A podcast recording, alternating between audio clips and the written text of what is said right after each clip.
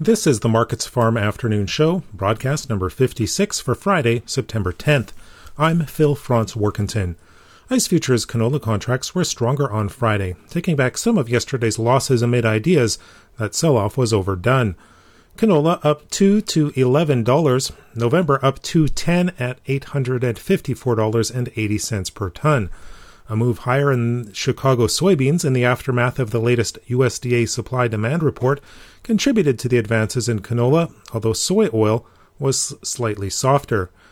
While seasonal harvest pressure was starting to be felt in the canola market, declining crop prospects due to the drought earlier this growing season remained supportive overall. In the U.S., soybeans and corn are both higher, while wheat ended mixed.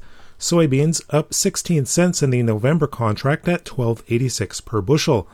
The USDA raised their average yield estimate for this year's soybean crop to 50.6 bushels per acre. That's up by 0.6 from the last report.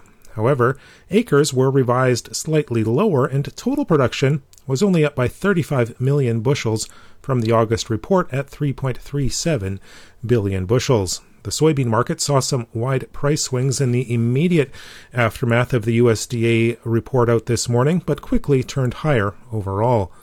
Weekly U.S. soybean export sales of about 1.5 million tons were in line with expectations, with the USDA also reporting additional private sales of 132,000 tons of soybeans to China this morning.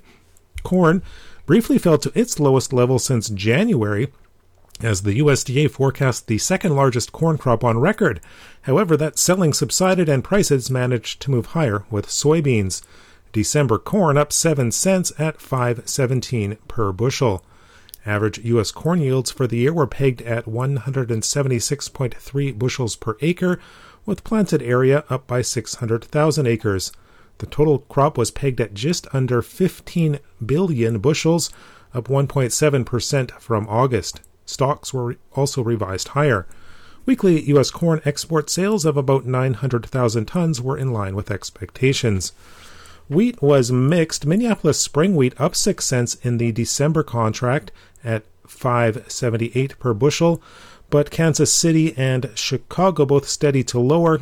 Kansas City down a quarter cent in December at 682 and a half per bushel.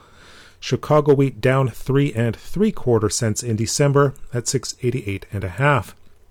Weekly U.S. wheat export sales were up 34% from the previous week at 388,000 tons.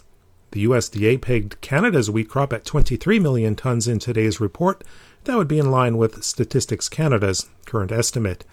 That's a look at the ICE futures and U.S. markets for Friday, September 10th.